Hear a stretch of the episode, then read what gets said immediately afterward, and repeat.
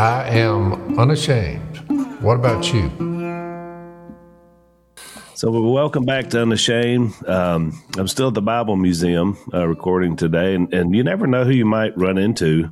We're just wandering around the halls of a Bible museum, but I found our little baby sister Phyllis, Jase, here Well, in I'll Washington, D.C. You That's just a never good know. time when you're bumping into people in the Bible Museum family. That's right. So we, so I invited her on the podcast. Back on, welcome, Phyllis. Hello. Glad to have you back. Yeah. So, uh, Dad, you're you're still alone. What what are you doing down there? You just reading the Bible and Well, we're Having fulfilling. Selah?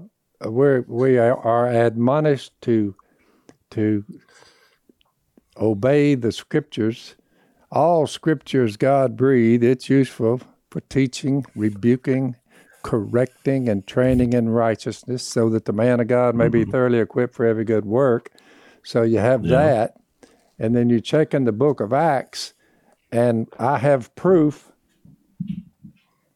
Uh oh, Phil We- brought a prop. We have. Oh, Oh, oh, wow. okay. We got props. they've We're struck. fulfilling Bible text.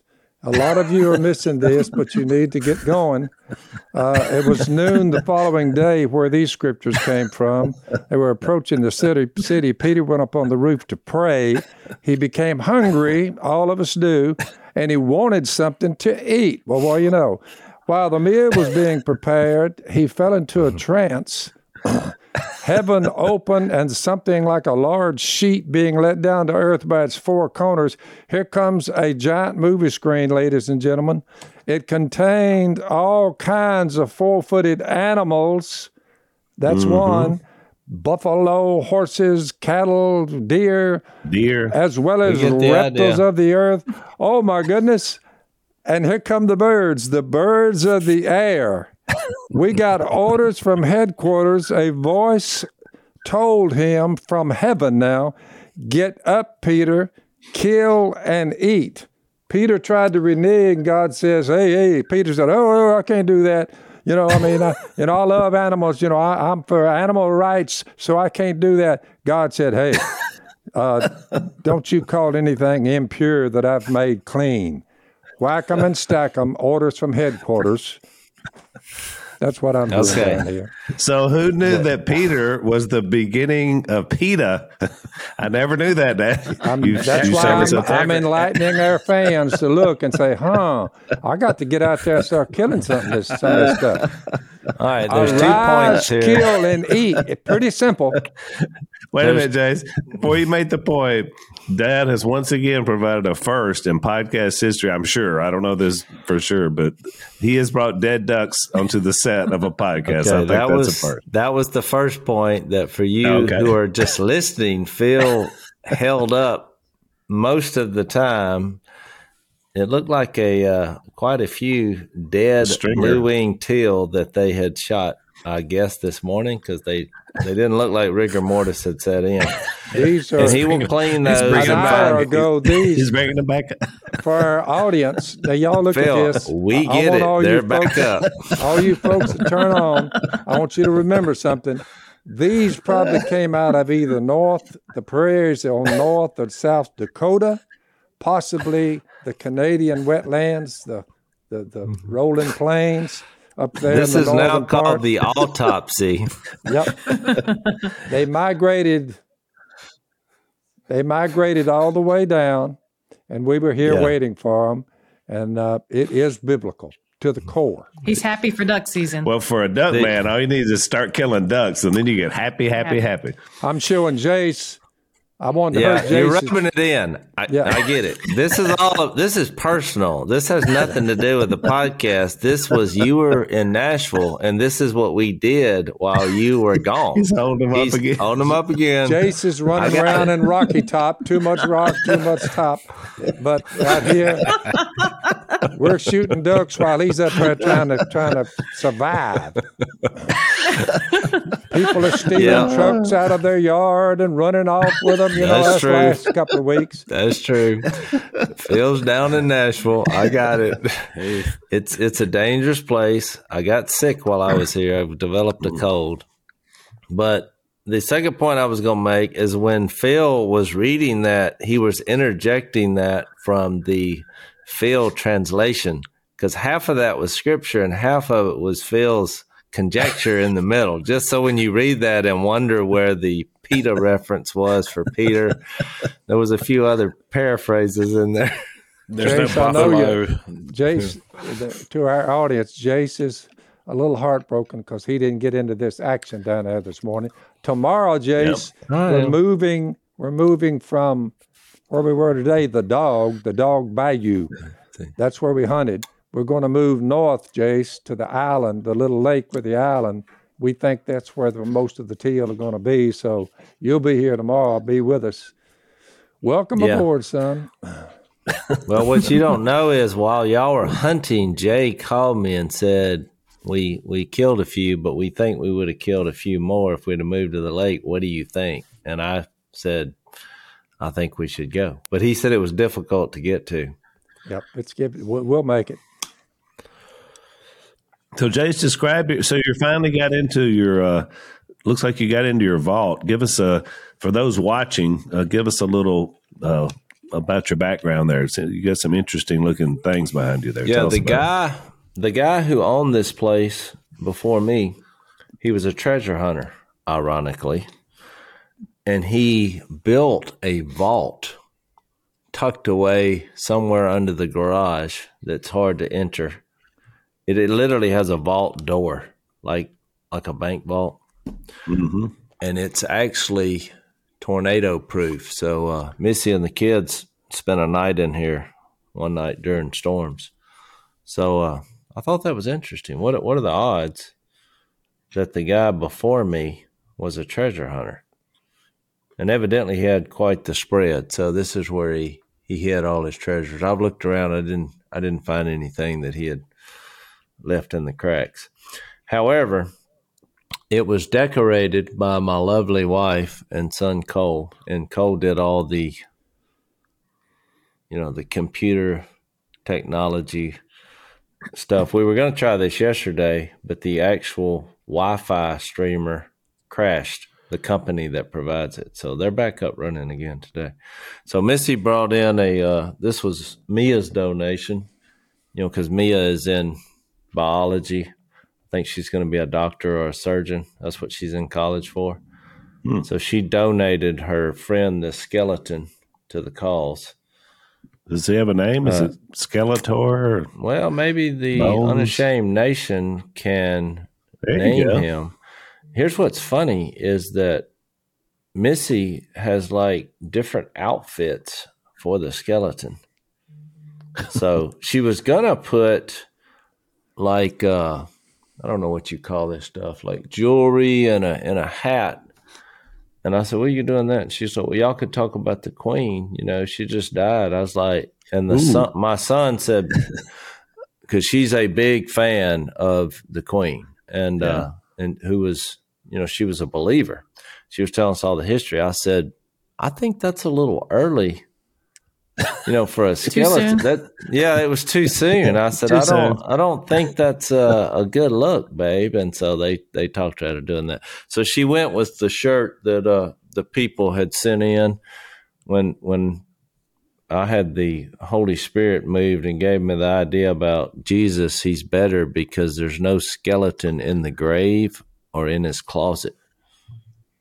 Yeah. So we put that shirt on him. She didn't want me to be lonely here. See, she just left, and I'm in a bunker. It's kind of lonely and eerie down here. so that's the story with the Mr. Bones. I'm not sure what this. They told me that this contraption was something my son Reed made, and it cools the CPUs on the computer. Mm. So Dad, Dad, do you need help cooling your CPUs? Huh. You know, I'm living in a I'm living in a period of time to where at least half of it I'm sitting there saying, What?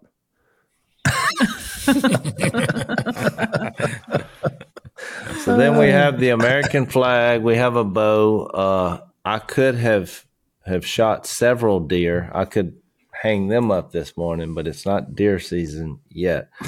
But they're They don't do that. walking in my yard nonstop, and they so don't do you seem. usually bow hunt for deer? no, but I probably will here because they're in they're in my yard, and I have neighbors, so this all happens It'll be firing early. off any any guns. Well, I just don't want to wake them up, I guess, with a gun blast. So, I, I mean, this is, Mhm. I got up and walked outside because I just wanted to see their reaction. And they just looked at me and just went right back to eating. So I think they were, they thought I was part of the forest, Phil. Yeah. Some guy researched it, researched it the other day, and uh, I think he said it was 60 million buffalo here about the time Columbus ran the boat aground and they uh, started looking at the Americas. 60 million buffalo. They were all passing gas daily, but it had no no no damage to the planet that they know of. Well, that's quite a factoid. little carbon alert from Phil. I'm just saying. I'm just saying. Lots of gas was being passed, and it wasn't burning up the planet. Well, Phil, if you look in my yard, They're, they're, looking doing at a more few than just cows pass- now and saying, "Well, these cows are doing it. You know, the p- cows are passing gas. It's going to ruin it." I said, "Well, the buffaloes way more than the cattle. We had plenty of buffalo run around and no effect. It was pristine, beautiful. When man That's got a funny. hold of it." The, the worst thing you could ever do is take about half of it and put a bunch of mirrors up or big spinning wheels that's killing birds and I mean it's just crazy. Well, they're talking about Phil vac- bringing in all the wild animals and giving them a shot for the coronavirus. Yeah. Yep. So I, I guess now we need to also do something about so they can have some kind of sewage system. But I'm not sure how you're going to convince them to go into a stall. So, Dad, as you know, we have 360 joints uh, from your neck down your vertebrae, back, arms, all the way down to your feet. Uh, as you sit here today, do you have any aches and pains? Zero. Zero. I'm being 100 percent honest. No aches and pains. None. And you're the oldest of our crew here. So, one of the reasons why there's no doubt about it is that you take Omega XL, as do I. Uh, it really helps us to be able to help our joints to be healthy. When you're young, your bodies produce SPMs, and that's nature's way of keeping your joints healthy. We get a little bit older, we don't have so many SPMs. That's why we have pain. We have these aches in our joints. So, Omega XL helps rejuvenate joints and muscles so that you can move around like you were when you were younger. So, we want you to check them out. Go to omegaxl.com slash Phil. You're going to buy a bottle you're going to get a second bottle for free. And so it's going to give you about a two month supply, which is when these things really kick in. Uh, and then you're going to want to take them from now. It's a great supplement. OmegaXL.com slash Phil, or you can call them at 800 844 4888. That's 800 844 4888 or OmegaXL.com slash Phil.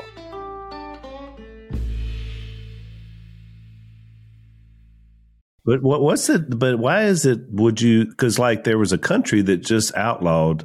I don't want to name it because I'm not sure which one it was. One of the Scandinavian countries outlawed ads for meat over this issue Dad brought up, and I thought, well, that's correct. Shouldn't we be eating more of them? Like we should be eating more. Like if we're wanting to like have less, shouldn't we be eating more of them, or does somehow that transfer to our gas? I'm not understanding the let's don't eat it and yet that's somehow going to make them provide less gas. The, I'm not making the linkage on the logic. Is I mean, does that make sense to y'all? I, I don't. I Because don't get people, it. because if you don't eat them, people won't farm them. That's, I, guess, I guess that's what they're saying. They won't. So grow they're but- saying then they'll just disappear. It'll reduce okay, I breeding got you. and- I But you thought know, we just but, eat, but, eat tru- but truthfully, like even in the U.S., like there's a good shot. I would say there's probably a 50-50 chance that this video will will probably be throttled just because Phil showed the the ducks. You remember the time Phil you you cleaned the duck on Facebook? Uh, we had a Facebook video and and you uh, what I you was, say? I was You- you- accused of being a violent man when I was picking some of these ducks. But Yeah. but but if you're going to have like fried chicken, I, they taste a lot better when the feathers are off of them than trying to eat the feathers. exactly. Yeah. Somebody's got to take the Somebody- feathers off of them. Somebody's That's got to take violence. That's that's that. Uh, that, that guy. What's his name? Head of Facebook. What's his What they call him Mark. Uh, Zuckerberg. Zuckerberg. Mark Zuckerberg. Yeah. Zuckerberg. Yeah. Yeah, that's Zuckerberg. Who's who's not not really a person. He's an android. Let's uh let's take a break. So anyway, so we're back to we got our four locations today. So this is kind of exciting. Uh, we had a few bumps on the last podcast, but hopefully we'll land the plane. So uh, Phyllis got to uh, tour uh, the Bible Museum yesterday. What'd you think about it?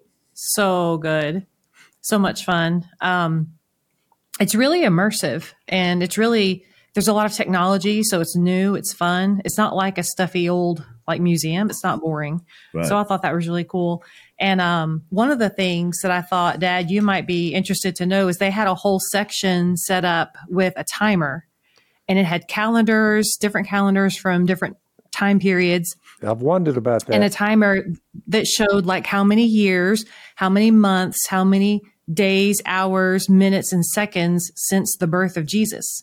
And then you could go up to a machine, a kiosk type thing, and type in your, uh, put your name in and put your birth date in, and it would spit out a bookmark for you. So I did one for you, and it says Phil Robertson was born 1,944 years, three months, and as of today, 30 days after the birth of Jesus. huh. So there's you a, a bookmark from the Museum of the Bible, and it's got some type of uh, I think that might be Greek uh, calendar on the back. But I got one. I got one for you. I got one for Miss Kay. Uh, I know she loves to read, but it it talks about how uh, you know what AD stands for, so it's educational, and uh, and it goes into one of your main points that you like to make when you're sharing the gospel is that we are counting time by Jesus Yep. uh, all over the world. And so they had a whole display about that, and I thought that was that was pretty cool. Um, the we had a tour guide, and he was great, and he made it more interesting. But we were um, going through there, and he said that, and this is what was really cool. A lot of this stuff kind of builds your faith. Um, and and it strengthens the story of the Bible and provides like historical evidence of the Bible being true and the story of Jesus being true. So uh, for Christians and Jews or even seekers, it's really informational to come here. But the guy was saying that even like on a yearly basis, they're making new discoveries, archaeological uh, discoveries that are supporting our faith, which is really cool. And they found uh, about a year. Well, it's been it's just now open, but it's this banquet hall that they found, um, and you can tour it now. But they can show by uh, science and carbon dating that it was built at about the year AD 20, and they can show that it was damaged by an earthquake. And get this, in the year AD 33, a big earthquake happened. 8.6 on the Richter scale is what they are able to to prove. And, and if you look at that and you know and you believe the Bible, well, then you know that there was a big earthquake on the day of Christ's crucifixion. And, uh, and there's this banquet hall on the Temple of the Mount area. So that was pretty cool. And, and they have a whole replica of like the whole book of Isaiah that was found in uh, old caves over in Israel, uh, the Dead Sea Scrolls um, with prophecy in it. Just super cool stuff. It, it, was really, really educational. It was interesting. It was modern. Um, so really fun experience. We haven't even seen it all. Um, it could take I guess it could probably take you a few days if you really wanted to see all of it. So that was fun that we got to Yeah, that Phyllis is and Tony pretty got to come cool along there. Yeah. to mm-hmm. experience it. It was interesting though, Dad, because you say all the time, how many years has it been since Jesus mm-hmm. was here? And they literally have a counter. I'm saying, Uh, a who, clock counter. the, if you're if you're living your life and time is predicated on one individual, I would at least investigate him to see why. Mm-hmm. I mean, right. give me a break. So we hadn't had Phyllis on the podcast in a while. Phyllis and Tony have a grandbaby. Uh, Jason Phyllis share that. Um, pretty close together. Your, your first grandchildren, which is pretty awesome. How's that been? Awesome. Oh my goodness. I love being a grandparent. And he's just uh, sinking adorable. He's six months old now. Uh, and a, just a, an absolute miracle. Um, uh, I don't know if we've shared really much of, have we talked about any much of his story? No, and uh, to tell that he when before he was born, um, they thought he had uh, water on his. Uh, yeah, they brain. actually said that um, part of his brain wasn't formed, just wasn't there. And um, so we, you know, the kids were devastated. They called us, and then uh, they found that he had water on his brain. So he he was dealing with that, and they were thinking they may have to deliver him early and do brain surgery. It was pretty. It was pretty much a bleak um, prediction. very much so. They said he would at least be blind, if not severely developmentally disabled. And so, um, long story short, he was he was. Uh, they did one final scan. They were doing scans every week to monitor that fluid buildup, and they did his last scan on Friday. Saw fluid. Um, he was born on Monday. And then when they the the nurse practitioner came around to check on everybody after uh, Julie had had the baby and uh, just checking in, seeing how you're doing, everything going okay with the baby, and we're like, okay, what about the scans? You know, how about his brain? And she said, well, well what do you mean everything's fine?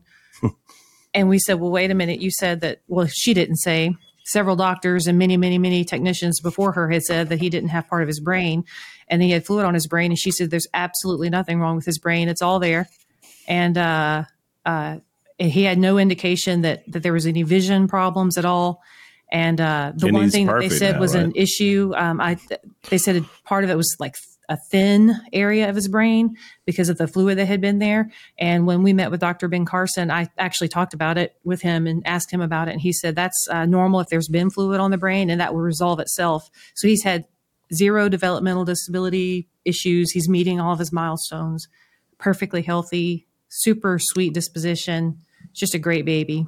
So and, and Mo, by the way, we've been praying about it since the minute we heard it. So absolutely, God give- healed him. I mean, give he, praise to God on that one, God healed him. Absolutely, he's a miracle.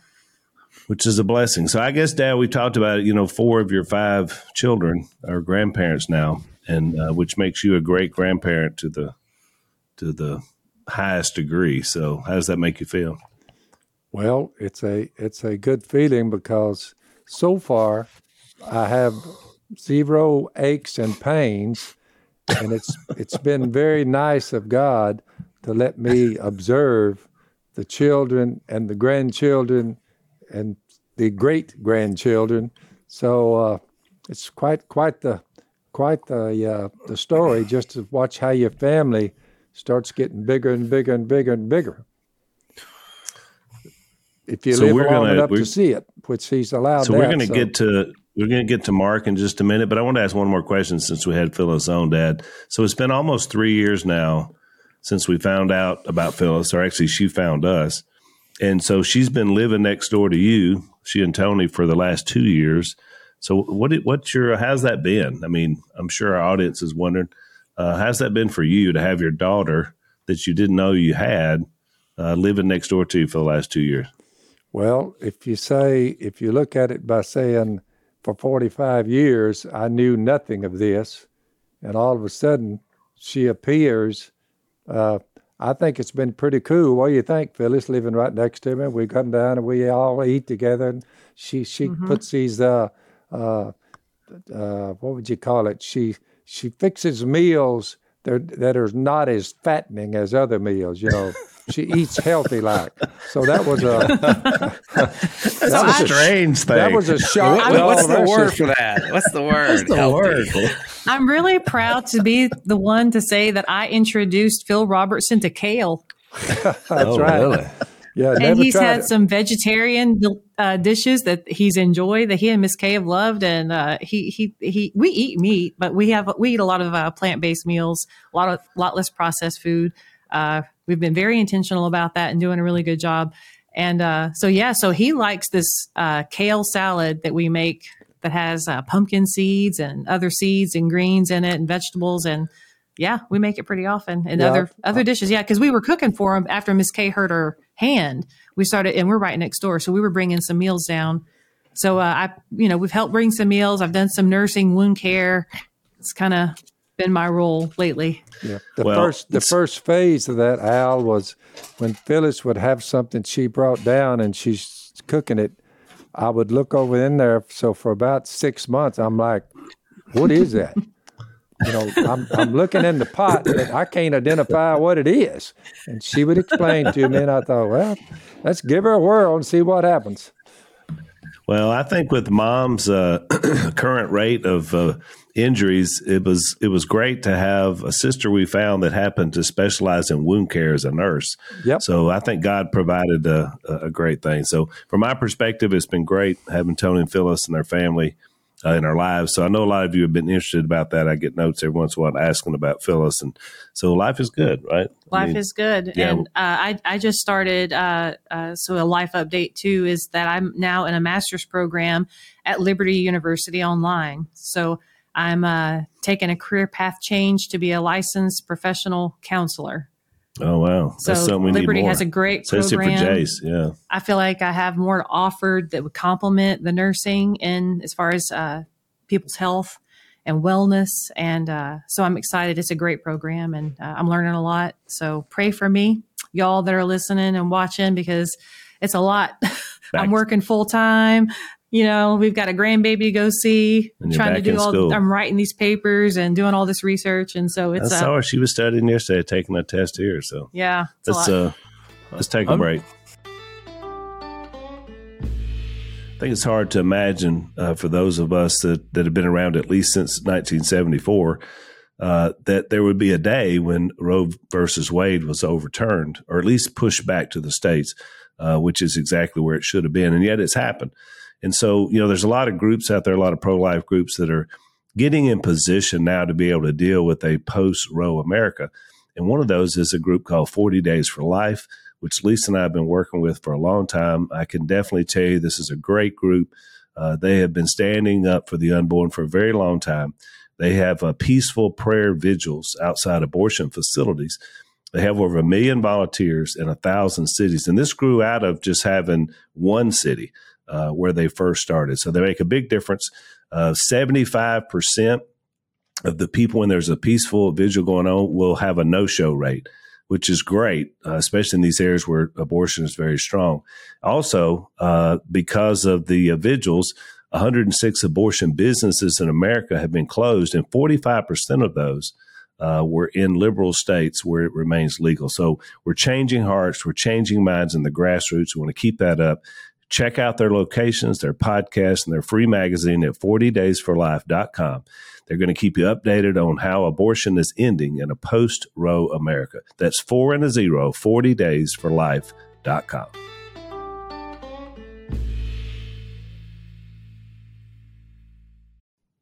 Go ahead, Judge. I'm trying to find what this kale is, and I can't. I can't. I can't. It's I'm not getting anything. I got a Greek word. Uh, it's Greek roughage. boy- It's very. It's a good super Oh, word. it's food. K A L E. I had it K-A-L-E. mixed. K A L E. Yeah, yeah. Well, We made you a didn't Greek tell salad. us wh- what it is. It's it's it's a leafy vegetable. We we and it's pretty versatile. Oh, I Um, see it. Yeah, that we made a Greek salad once, and he said, "I've never had that many flavors, different flavors at one time." So that's It's- you know these are all new flavors we're introducing him to. It says it's uh, leaf cabbage.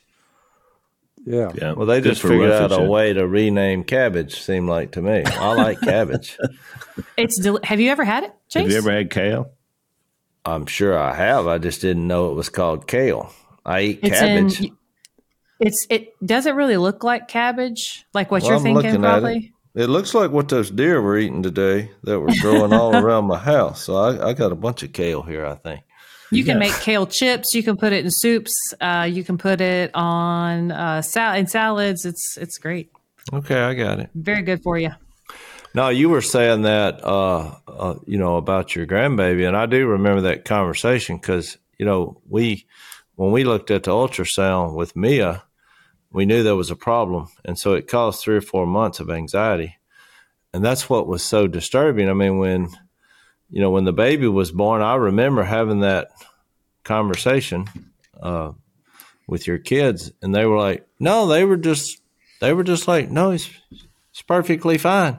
It's like, well, what happened to all this, you know, about the brain? I mean, it just seems so surreal. And uh, I did, I wrote it, wrote it off as I answered prayer and moved on. That's exactly what it was. You know, and Yeah, Missy was I mean, great because she just she could like empathize with us. I think through what we were going through at the time, and she offered Oh, yeah. right away to host Julie's baby shower, the one that we had for her down in Louisiana, which was great. Invited family, which was really special. And um, it was really good. She was just a great support person during that time because she really understood what we were going through. oh, that's the most stressful time of my entire life was those three or four months before Mia was born because they were like, she has a problem. We just don't know what degree it is.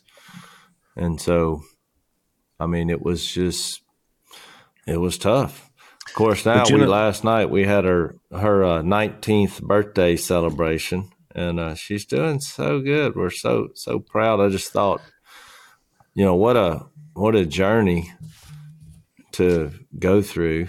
And now, because uh, Missy said when she went to her college, they didn't walk ten feet without someone said, "Oh, hey, Mia," and Missy was like, "How do how do you know all these people?" And Mia kept saying, "Well, those are just my friends that I met." And but as it went on, Missy said it was quite evident that Mia had pretty well met most everyone there at, at the university because they all knew who she was. So I, I was I was pretty uh, proud of her. And tonight they're having worship out here at the farm, so a lot of her friends. So I, I think that that'll be good. But you know, Jase, on the last podcast we talked about suffering. We had Gary Witherall on and we were talking about how what that produces. You know, you see that from a biblical perspective, but even what y'all are describing this morning, I mean, that's in its form of suffering is is the fear and worry, especially about your kids and your grandkids. And I even thought about it, Zach, with Jill. She had trouble uh, in pregnancy, right? I mean, she had like these health issues. It wasn't necessarily your your kids; it was her and yeah. you know she just bore the stress of that as you know carrying a child and i just remember how hard that was i remember all the time we spent in prayer and you know just hoping nothing happened to her but all those things typically bring about great spiritual growth no matter what happens you know like in mia's case she had what you know we knew she had inside the in, in teddy's case he didn't you know yeah, but yeah. either way it's the stress of it and the the stressor brings out faith and strength and prayer and all those things because you don't start praying about something typically until there's some worry about it.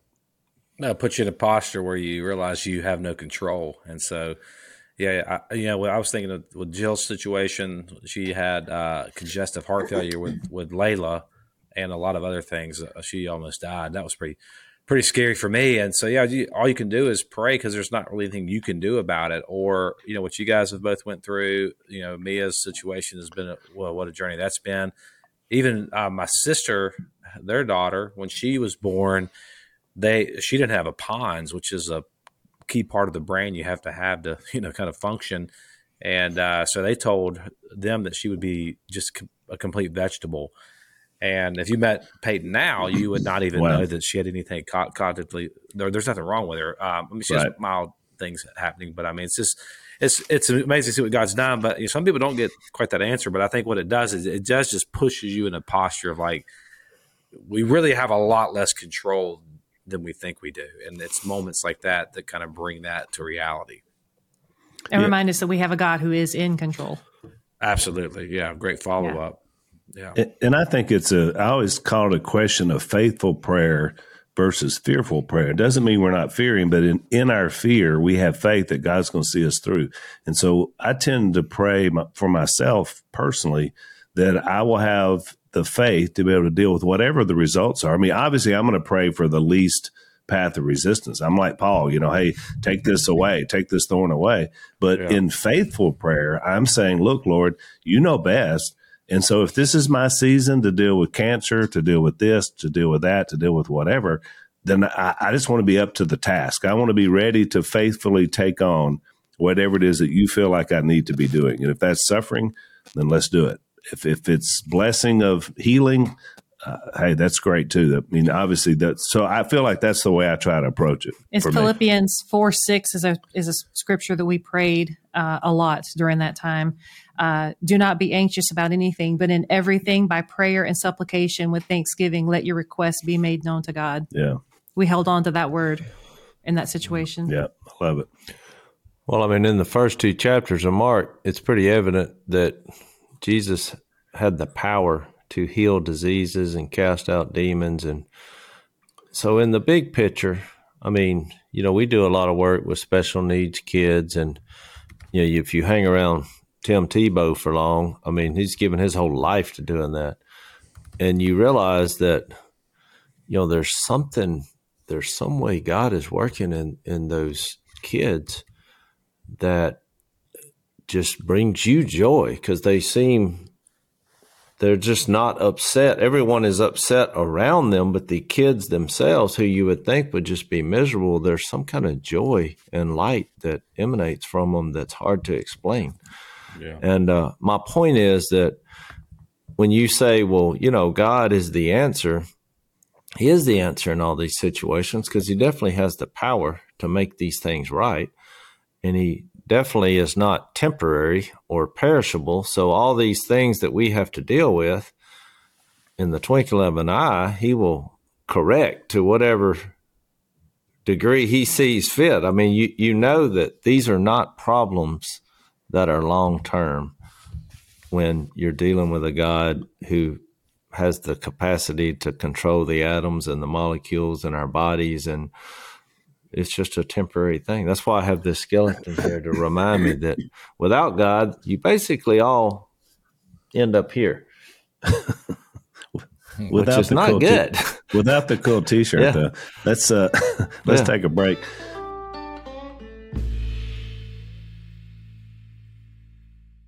So, Jase, you brought up an interesting thought from Mark one and two to kind of pivot us into our March study.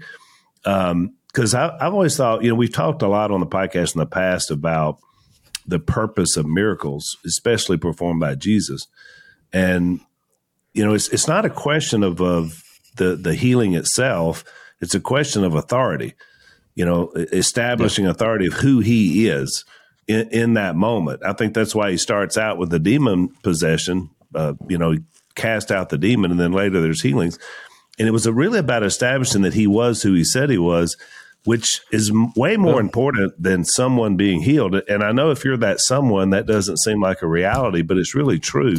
But I think that's somehow how we get the miracle in in front of the man. I mean, is that yeah. fair to say? Well, I, I, mean, I studied this half the night last night uh, because I just couldn't sleep. I was just, you know, when you get into a new book, I mean, us who are doing the podcast, it tends to you just tend to immerse yourself into it. And here's my take on it because it goes to what you just said, Al, and y'all can disagree or give points of reference. But because when you think about each gospel, Matthew, Mark, Luke, and John, they seem to center in on something a little different.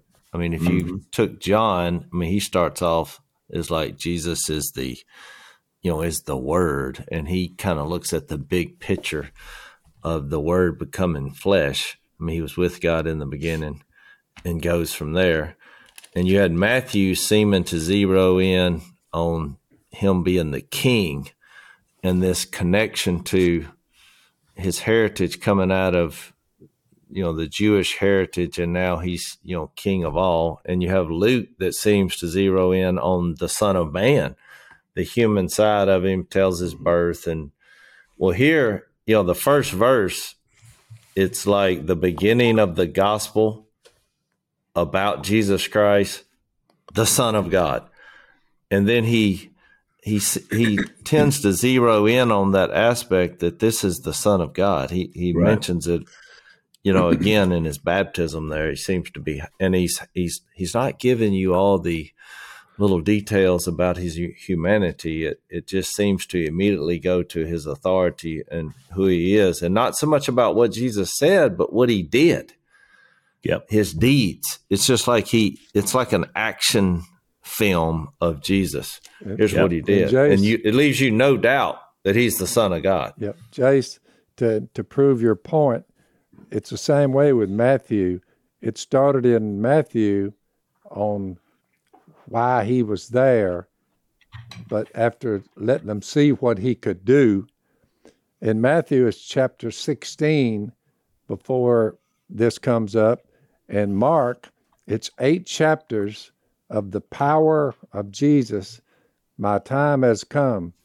The kingdom of heaven is near, and that and the kingdom is mentioned uh, in the Bible about and during the in the Gospels themselves. Before you get to the rest of it, the kingdom's mentioned 124, I think, times. But what, as soon as you get to chapter 8, after seeing what Jesus could do, which was cast out demons, I mean, he, he, he ruled. He then began to teach them that the Son of Man must suffer many things and be rejected by the elders, chief priests, and teachers of the law, and that he must be killed, and after three days rise again. Peter rebuked him for saying it, took him aside, and, and the Bible says, this is uh, Mark chapter 8, the Bible says that Jesus turned and looked at his disciples, and he rebuked Peter. so he won the day when he said, I'm fixing to die, be buried, and raised from the dead. They're all looking around like, what in the world did he just say? So that's what Mark went. He gave you eight chapters to show you how he could say that, and they still had a hard time believing it all the way to the cross, Jase. Well, yeah. flash forward in our current culture, they have a hard time finding it too. They have a hard time seeing it, but it's there worldwide. I, I, I love that you mentioned that um, Matthew 16. I was thinking the same. I was think I was on the same track, Phil, before you before you said that. And um, as you read Matthew 16, there's that moment. There's like the kind of the crescendo moment of of the whole Gospel of Matthew that, that you mentioned happens in eight chapters in yep. Mark. Yep. And he says it's that moment when when they're all sitting around and they had just got through the storm, right? Yeah, the, where Jesus is walking on water and all that business. Um, he just called Peter the devil, and and he says, Peter, who who do you say I am? And that's yep. like the moment in the if you're watching a movie, this is the moment that's where it. you know all all hell's about to break loose, right? That's it. He said he said I, I say you're the Christ. And and then Jesus says the the gates of, of Hades will not prevail against the kingdom. Uh, I'm paraphrasing there, but in other words, if you think about a gate, a gate is a is is defensive. So what he's saying there that the, the kingdom is actually going to move forward. The kingdom is going to be on the offense and is going to plow through the gates of hell. And I think about what you just said there because like if you get their, your image of this, this is that like in Tombstone when it right there's a there's a line where Doc Holliday says the last charge of Wyatt Earp and his beloved immortals right before he goes on a war path of yep. vengeance and and and retribution. So you can imagine that the the disciples when they're hearing Jesus say this, they're probably getting pretty stoked up and fired up, thinking it's a it, it's time to roll. And then the end of Matthew 16, which is what I'm preaching on Sunday, by the way, is he says something that was probably completely completely deflated him. He says what? He says, "If you want to be my disciple, you got to take up your cross and follow me." Yep. And that's why, like the kingdom, this is the upside down kingdom that we live in. The kingdom they thought was coming with an earthly power, but the kingdom of God came with something that was completely paradoxical to the human mind revolutionary and changing, but like this is a kingdom where the king is about to die, but he is going to be raised again in power. So I think that's that's that's the dichotomy that we're dealing with. That's why that's why it's hard for people in Western culture to get it because it's it's um it's not it, we, we have we have an obsession with power. We can't fathom a power that comes from being last in line. We can't even we don't have room for that in our in our souls for yeah. that. But that's for what three Jesus years. Hang, hang, hang on, Dan. Hang on, Dad. Hang on. Let's take a break.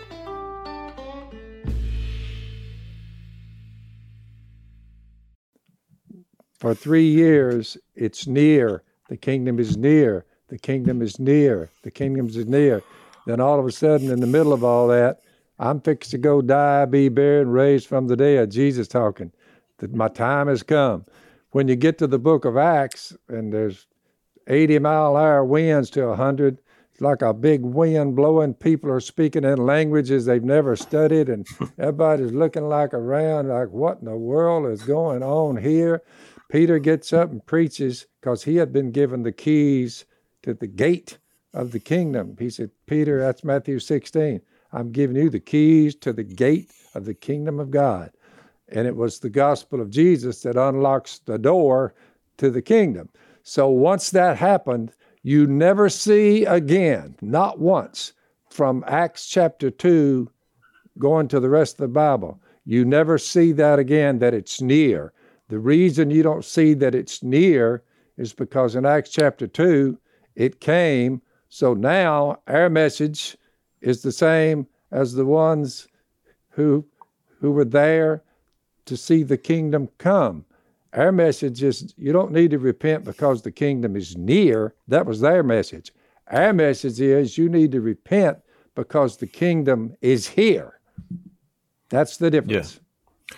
Well, that's my whole point was though Mark didn't he just immediately went into the beginning of the gospel and he starts with John the Baptist as the as the forerunner. Yep. Of and the kingdom being near. I mean, and you know, Jesus didn't didn't do any miracles until after he was baptized and received the Holy Spirit. And that's where he starts. That's why I said he focused in on that he, he's the son of God. I mean, the other gospels we, you know, go through and see how Jesus, you know, became a man and we've read in Hebrews he was tempted in every way just as we are and you see the you know the verse in Matthew and Luke. And so I think if you wrap your head around that, you see why it immediately goes to his authority because here comes Jesus. I mean, you think about it, he turned the whole religious world on its head, but not that he was trying to really replace it. He was trying to infuse what he brought into what they had been doing. He was connecting the dots. So they're like, Where, where's this guy getting this authority? Because most people, you got to remember, as teachers, and we've all taught in class situations, you tend to quote other people to validate what you're saying. But Jesus, his most common phrase was, Verily, verily, I say to you. Well, that, that, that upset the apple cart. They're like, well, who do you think you are? Who, who are you? And so I think he makes a point of that right off the bat. And then when you get to driving, having the authority to drive out demons, and then the demons knowing who Jesus is. Oh yeah, well they're like, what? Who? Who? Who is this guy? Who? And, and then he's going to other people saying, "Y'all follow me," not to some other religious group. He's like, "You follow me." I, I, I think that was Mark's intent to get us to wrap our head around that. So when you think sure. about what he's portraying, yes, he's a human. I mean, he he has those moments, but he's also focusing in on the divine nature, his reception of the Spirit, and his ministry there. But it's also him being a revelation. He he's bringing his own material, things that we've never even considered or or contemplated, and it made me think of you know, the only thing I can compare it to, in my opinion, I'd like to get y'all's thoughts on it. It's when John had his vision, his apocalyptic vision, while he was in the spirit quotations or in the book of Revelation, and he sees Jesus, this image of who Jesus is, like post resurrection.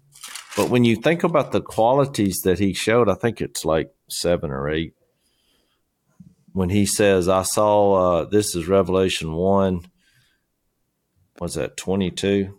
says, When I turned and I saw seven golden lampstands, which represents the church, you know, and among the lampstands was someone like a son of man. Well, we know it's talking about Jesus, dressed in a robe reaching down to his feet and with a golden sash around his chest, which you know, represents him being mediator and priest, because that's what the priests were. But it wasn't like these priests and Pharisees and, and that type. It was a, you know, is it as that he was the bridge to God. His head and hair were white like wool, as white as snow, which we know in who Jesus is as white. You know, all his words were so wise from what he's saying because the picture you're getting and his eyes were like blazing fire jesus always had that ability to look through every situation and know everything about you and what's going on and then he's like his the sound of his voice was like the sound of rushing waters which in their case you just think about in these situations the things that he's saying it was causing chaos every time he said something because it was so powerful. In his right hand, he held seven stars, you know, which later in Revelation it explains that they're the angels that represented the God, but which I think gets into this the reason the demons knew Jesus. I mean, he's the creator of the spiritual world, angels, and in that world. and then he says his face was like the sun.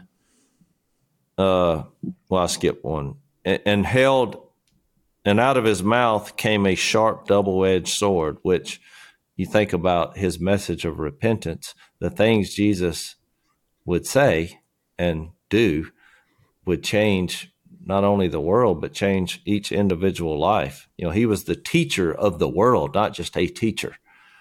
And then his face was like the sun shining in all its brilliance, which I just thought about the light and warmth that you get from the sun, but it's such power. And so I said all that to say when you go back and when and he records the Holy Spirit descending on Jesus like a dove, you think about the power that he had them, but also in the form of a dove, which what do you think is a gentle is a gentle power. And so back to Revelation, you know, when John saw that, when he saw him, he fell at his feet as though dead, because that's what we would do. I mean, Jesus's power is beyond really our our ability to comprehend. But then you see this dove side of Jesus because he he placed his right hand on me and said, "Don't be afraid. I am the first and the last. I am the living one. I was dead, and behold, I am alive forever and ever. I hold the keys of death and Hades." To go to y'all's point, uh, Zach, about the Matthew sixteen. Yeah. And so What- that was kind of a long dissertation, but I'm just saying he seems to to zero in. I mean, look, Jesus is a man. He became a man. He humbled himself. He, Yeah. he gen- he's gentle. He loves us, but don't ever doubt it. Jesus Christ is the most powerful being ever to walk this it's, earth. it's, it's the uh, it, it reminds me of the uh, I, I use this a lot in um C.S. Lewis's Narnia when he talks about Aslan. He's like, "Is he safe?" And he's like, "No, he's a lion, but he's good." And I think that's how we approach Jesus. But when you mentioned the Son of Man, um, listen to this because that's a reference to Daniel seven.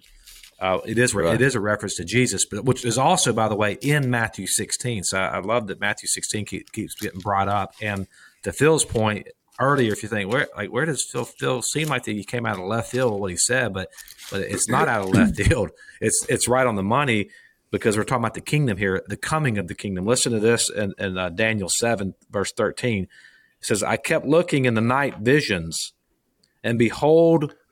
With the clouds of heaven, one like a son of man was coming. He came up to the Ancient of Days, who's God the Father, by the way. Jesus is uh, the Son of Man, God the Son. And he was presented before him, and to him, who? The Son of Man, was given dominion, glory, and, listen, a kingdom. He was given a kingdom that all the peoples, nations, and men of every language might serve him.